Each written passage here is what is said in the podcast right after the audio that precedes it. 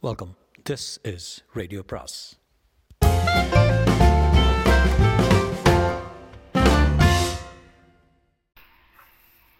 அனைவருக்கும் அன்பு வணக்கம். சுஜாதாவின் மற்றொரு சிறுகதை சிறுகதையின் பெயர் கொல்லாதே கொல்லாதே.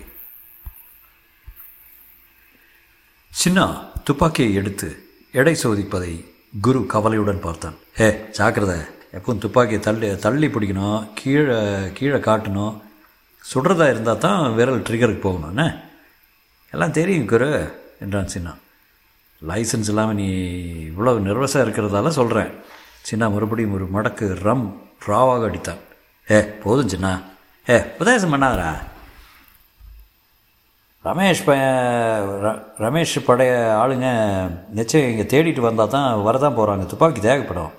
ஏ பாரு துப்பாக்கி நம்மோடது இல்லை பயன்படுத்துறதில்ல பயன்படுத்துறதுக்கு. தெரியுதா? நான் போயிட்டு வேலையை முடிச்சுட்டு வர்ற வரைக்கும் ஏதாவது ஏடா கூடமாக ஆயிடுச்சுன்னா பயங்காட்ட மட்டும் இதை காட்டு. நான் திரும்ப வர்ற வரைக்கும் இடத்த விட்டு நகராத. ஃப்ரிட்ஜில் எல்லாம் இருக்கே தின்னு குடிக்காத போதும். காலையிலேருந்து நிறைய ஆயிடுச்சு. ஏ போகிற. ஆனால் முடிச்சுட்டு வா. அப்புறம் அப்போது டெலிஃபோன் பண்ணி அடித்தது. இந்த நம்பர் யாருக்கு தெரியாது? எடுக்காத எடுக்காத என்றான் குரு. எடு எடு என்று பதினெட்டு தடவை கெஞ்சி விட்டு நின்றது மீண்டும் அடித்தது. ஏ சின்ன எடுக்காத. பாய்ந்து எடுத்தான். தேவடியா மானுங்களா என்னடா வேணும் உங்களுக்கு?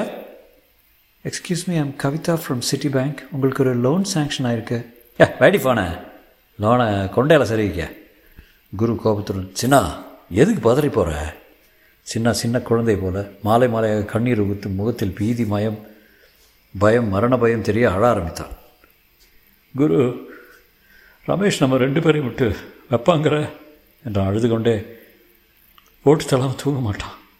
ஜன்னல் கதவை கதவின் திரையை பிரித்து தெருவில் பார்த்தான். காலியாக இருந்தது. இஸ்திரி வண்டிக்காரன் நிழல் பீடி கொடுத்து கொண்டிருந்தார். அவன் கன்னத்தை துண்டால் துடைத்து நான் இங்கே இருக்கிறது யாருக்கும் தெரியாது. கவலைப்படாத. அமைதியாரு என்ன தான் செய்ய போகிற குரு ஃப்ரிட்ஜில் இருந்து ஐஸ் வாட்டர் எடுத்து நிதானமாக குடித்தான். அவன் நம்ம கொல்ல வர்றதுக்குள்ளே அவனை நாம் கொண்டுடுறது என்ன? கேங்க பெட்டி பாம்பா அடங்கி போயிடுவானுங்க எல்லாரும் நம்ம பக்கம் நம்ம பக்கம் பால மாறிடுவாங்க இன்னொரு கொலையா? ஆமாடா வேறு வழி இல்லை. நீ செஞ்ச அவசர காரியத்தால் கெட்டு குட்டிச்சவர் ஆயிடுச்சே அந்த பொண்ணு குறுக்கு வருவானுங்க யார் நினச்சாங்க குரு? நான் என்ன சும்மா லேசாக ஒரு தட்டு தட்டு தானே போனேன் லேசாவா? இன்னும் அந்த பொண்ணு கோமாவிலேருந்து கண்ணு முழிக்கல தெரியுங்களா? குரு அந்த கந்தரகோல சம்பவத்தை மறுபடியும் யோசிக்க தயங்கினான். தேர்தல் முடிவுகள் வந்த கடி வேலை அது. ஜெயித்த தொண்டர்கள் மிதப்பிலும் தோற்ற தொண்டர்கள் ஏமாற்றத்திலும் மதுக்கடைகள் திறக்க காத்திருந்து ஏற்றிக்கொண்ட போதை ராத்திரி.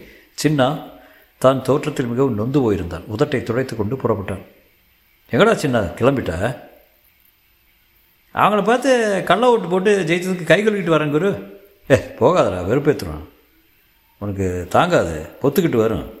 இல்லை வெற்றிக்கு வாழ்த்து சொல்லணும் அதான் தேர்தல் நியாயம். நம்ம தலைவரே சொல்லியிருக்காரு. ஏ இரு நானும் வர்றேன். நான் நம்புறதில்ல. தொண்டர் பவனில் பிரியாணியும் இனிப்புகளும் ஓடிக்கொண்டிருந்தது. பட்டாசு வெடித்து கொண்டிருந்தார்கள். அவைகளை கவனிக்காமல் சின்னா தைரியமாக நடந்தான். ரமேஷ் சின்னாவை பார்த்து வாப்பா சின்னசாமி இன்னும் ஆட்டம் கட்டினீங்களா? எதுக்கு வந்த? கட்சி மாறவா? ரமேஷே என் உடம்புல கடைசி துளி ரத்தம் இருக்கிற வரைக்கும் கட்சி மாறுறதில்ல. இன்றைக்கி நீ ஜெயிப்ப நாளைக்கு நாங்கள் உங்களை போல் தினசரி ஒரு கட்சி இல்லை. ஆடி மட்டும் தொண்டருங்க. பின்ன எதுக்குள்ள வந்த? வான்கோழி பிரியாணி துணுவா கோபத்தை அடக்கிட்டு வாழ்த்து சொல்ல வந்தோம் அப்படிங்கிறா நீ? ஆமாம் வாழ்த்து சொல்ல தான் வந்தோம். அவ்வளோதான் என்றான் குரு. சிந்தாதிரிப்பேட்டை கூட்டத்தில் என்னடா சொன்னான் இவன்? படுத்துக்கிட்டே ஜெயிப்போம். தா தோத்தா மொட்டை போட்டுக்கிறோங்கிறான் ஏ போடுறா. வேண்டாம் ரமேஷை பெருந்தன்மையை விட்டுருவான். நமக்கு எதுக்கு? ரமேஷும் புல் தண்ணியில் புல் தண்ணியில் இருந்தான். உனக்கெல்லாம் கூட கிராப்பு கோண வகுடு போடுறா மொட்டை? ஏ சின்ன வா போகலாம் சந்தர்ப்பம் சரியில்லை. இருக்கிற என்னவோ சொல்கிறேன் கேட்டுட்டு போகலாமே எனக்கு மொட்டையோட மொட்டை போட இந்த நாட்டில் யாராவது இருக்காங்களா சொல்லுக்குறோ திருப்பதி சாமி கூட கேட்டு தான் மொட்டை கேட்பாரு சின்ன வந்துடுறா. தா திருப்பதி சாமியாடா நீ? ரமேஷ் அவனை கன்னத்தில் அரைந்தான் அதன் பின் கைகலப்பு நேர்பட்டது நேரிட்டது. குருவையும் சின்னாவையும் அவர்கள் தொடர்ந்து தாக்கினர். டிஷ்ஷும் டிஷ்ஷும் இல்லாத சண்டை காட்சி போலத்தான் இருந்தது. ஆனால் ரத்தம் வீக்கம் பல்லுடைந்து சிதறியது. எல்லாம் நிஜம். சின்ன முரடன் கையில் கண்டது எதையும் தூக்கி அடிக்கிற பலசாலி. அப்போது அங்கே இருந்த வலுவான ஒரு மரபெஞ்சை எடுத்து மடேர் என்று மண்டையில் போட்டு போட போய் இனிப்பு வழங்க குறுக்கே வந்து வி- வந்துவிட்ட ரமேஷின் இரண்டு இரண்டாம் மனைவியின் மண்டையில் பட்டு ரத்தம் பீரிட்டது அனைவரும் மயங்கி விழுந்தவளுக்கு என்ன ஆச்சு என்று கவனிக்கையில் இவர்கள் தப்பித்து மோட்டார் சைக்கிள் ஏறி வந்து விட்டார்கள் அடையார் பாலம் வரை துரத்தி இருந்திருக்கிறார்கள். அதற்கு பிறகு டிராஃபிக்கில் கலைந்து போனார்கள். மூத்த சம்சாரத்தை போட்டிருந்தா கூட மன்னிச்சிருப்பான். சின்ன வீடு செல்லண்டா அவனுக்கு. இந்த பொம்பளை யார் குறுக்க வர சொன்னதே ஆ சுழுவாக சொல்லிட்ட. இப்போ நம்ம ரெண்டு பேரையும் கொன்னே தீருவான்னு சபதம் எடுத்துக்கிட்டுருப்பான் என்னையும் சேர்த்துக்கிட்டான் பாரு என்றான் குரு. கொஞ்ச நாள் பாம்பே போயிடலாமே. அங்கேயும் ஆளு உண்டு.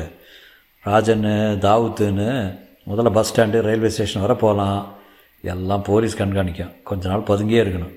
ஜன்னலை மறுபடியும் திறந்து பார்த்தா சிறுவர்கள் கிரிக்கெட் விளையாடி கொண்டிருந்தார்கள். உள்ளே வந்து டிவி ரிமோட்டை இலக்கில்லாமல் இயக்கினான்.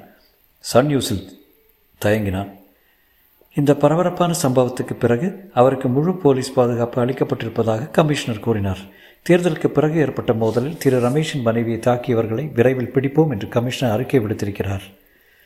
போலீஸ் வரதுக்குள்ளே அவனே வந்துடுவான் சின்னா. ரமேஷின் வீட்டு முகப்பும் அவனது பெயர் பலகையும் திரையில் காட்டப்பட்டது. ஒரு ரிசர்வ் போலீஸ் கான்ஸ்டபிள் துப்பாக்கியுடன் வீட்டை காவல் காப்பது தெரிந்தது. சேனலை மாத்திரா காலையிலேருந்து திருப்பி திருப்பி இதையே காட்டிகிட்டு இருக்கான். எப்படி உள்ளே போவ? யோசிக்கிறேன். தன்னை சுற்றி ஆராய்ந்து யார் வீடு? ஜெகந்த். எப்போனாச்சும் தள்ளிட்டு வருவாங்க. எல்லா வசதியும் பொருளும் இருக்கு பாரு.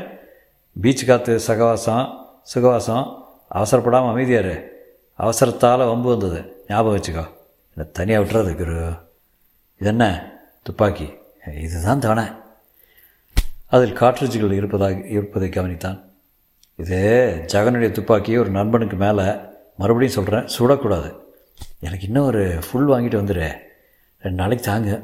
திரையில் இப்போது சமச்சீரான போஷாக்கும் வலுவான பற்களும் சரும பாதுகாப்பும் சுவாச புத்துணர்ச்சியும் முடிந்து தங்கப்பதக்கம் தொடர்ந்தது சிவாஜி கணேசன். போலீஸ் உடையில் ட்ரிம்மாக இருந்தார் சின்னா ஐடியா கிடச்சிருச்சு. கோடம்பாக்கம் பாலத்தின் மேலே ஏறாமல் பக்கவாட்டில் உள்ள தெருவில் நுழைந்து கல்யாண மண்டபத்துக்குள் நான்கு வீடு தள்ளி மாடியில் இருந்தது. சுண்ணாம்படித்து பத்து வருஷமான அந்த கட்டடம். மாடி வராந்தாவில் ஒரு பிளாஸ்டர் முகத்தின் தலையில் ஈரமான விக் காய்ந்து கொண்டிருந்தது. குரு படியேறி வந்தபோது அந்த சிறுவன் என்ன வேணுமா? என்றான். அலமாரியில் பற்பல ராஜா உடைகளும் தலைப்பாகைகளும் தொப்பிகளும் பாஸ்டருக்கான அங்கிகளும் ருத்ராட்ச மாலைகளும் திரிதண்டங்களும் காவி உடைகளும் வக்கீல் கருப்பு கோட்டுகளும் வெள்ளை கலர்களும் டவாலி குறுக்குப்பட்டைகளும் நர்ஸ் சீருடைகளும் கோடம்பாக்கத்தின் கதை தேவைகளை எதிர்பார்த்து காத்திருந்தன. நைனா கஸ்டமர் வస్తున్నారు நைனா என்று அழைக்கப்பட்டவர் சாப்பிட்டு முடித்துவிட்டு ஏப்பத்துடன் வந்தார். நான் பேர் ராஜு.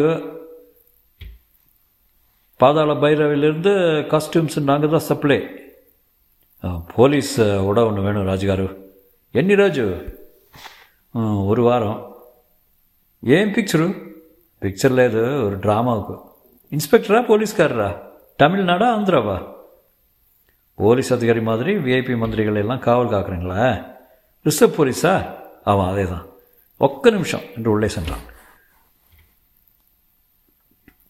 இந்தாங்க உங்கள் பேர் அட்ரஸ் ஃபோன் நம்பர் ராசி அட்வான்ஸ் ரெண்டாயிரம் ரூபாய் இஎன்டி ட்ராமா முடிஞ்சதும் கொண்டாங்க டேமேஜ்னா తర్వాత திருப்பி எடுத்துக்க மாட்டோம் ஃபுல் காஸ்ட்யூம் காசட் வாங்கிடுவோம் இதில் சைன் போடுங்க கத்தி இருக்குதா கத்தி காட்டி மிரட்டுற மாதிரி ஒரு சீன் வருது தருங்க குக்கரி கச்சின் கிச்சன் நைஃபு பட்டா கத்தி வீச்சிருவா எது வேணும் காட்டுங்க பார்க்குறேன் சீருடைய இஸ்திரி போட்டு ஒரு பெரிய பாலித்தீன் பையில் கொடுத்தான் மாமிசம் வெட்டும் கத்தியை துணி போட்டு சுருட்டி எடுத்துக்கொண்டான் அங்கிருந்து மேம்பாலத்தின் வலது பக்கத்தில் காலியாக ஈ அடித்துக் கொண்டிருந்த ரெஸ்டாரண்ட்டுக்குள் சென்றான். ஏழு மணிக்கு சார் சார் சரக்கா? என்றான். நான் ஒரு போலீஸ் அதிகாரி ஒரு கேஸ் விஷயமா மஃப்டியில் இருந்தேன். ட்ரெஸ் மாற்றிக்கணும் உங்கள் பாத்ரூமை பயன்படுத்திக்கலாமா? தாராளமா சார். பைக்கில் செல்லும்போது டிராஃபிக் கான்ஸ்டபிள்கள் அவனுக்கு சல்யூட் அடிப்பதை கவனித்தான்.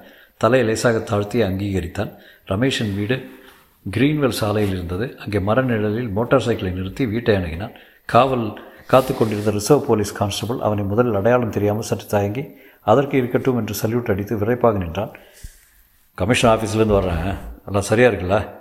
பார்த்தா டயர்டாக இருக்கிற? உனக்கு ரிலீஃப் எப்போ வரும்? ஐயா சாயங்காலம் ஆறு மணிங்க பின்பக்கம் ஒருத்தர் இருக்கார்ல கன்னெல்லாம் சரியாக இருக்குதுல்ல? விஐபி இருக்காரா? உள்ளே இருக்காருங்க. கூட யாரும் இருக்காங்களா? கட்சிக்காரங்க? இல்லைங்க புறப்பட்டு போயிட்டாங்க. உள்ளே போய் விசாரிச்சுட்டு வரேன். உள்ளே சென்றபோது ரமேஷின் வேலைக்காரர்கள் இரண்டு பேர் டைனிங் டேபிள் சாப்பிட்டு கொண்டிருக்க அவனை பார்த்ததும் சட்டென்று எழுந்தார்கள். நீங்கள் இருங்க மிஸ்டர் ரமேஷ் பார்க்கணும். கமிஷன் ஆஃபீஸ்லேருந்து வந்திருக்கேன். தலைவர் உள்ளே இருக்காருங்க. ஏசிக்காக அறை மூடியிருந்தது. திறந்து உள்ளே நழுவி நுழைந்தான். நடுமேசையில் தினத்தந்தி தினகரன் தினமரன் எல்லா பத்திரிகைகளும் இருந்திருந்தன ரமேஷ் சோஃபாவில் சாய்ந்து மத்தியான தூக்கத்தில் இருந்தான். இந்த நிலையில் அவனை கொல்வது சவாலற்ற கோழைத்தனமாக இருந்தாலும் ரமேஷை விட்டு வைப்பதில் பெரிய அபாயம் இருக்கிறது.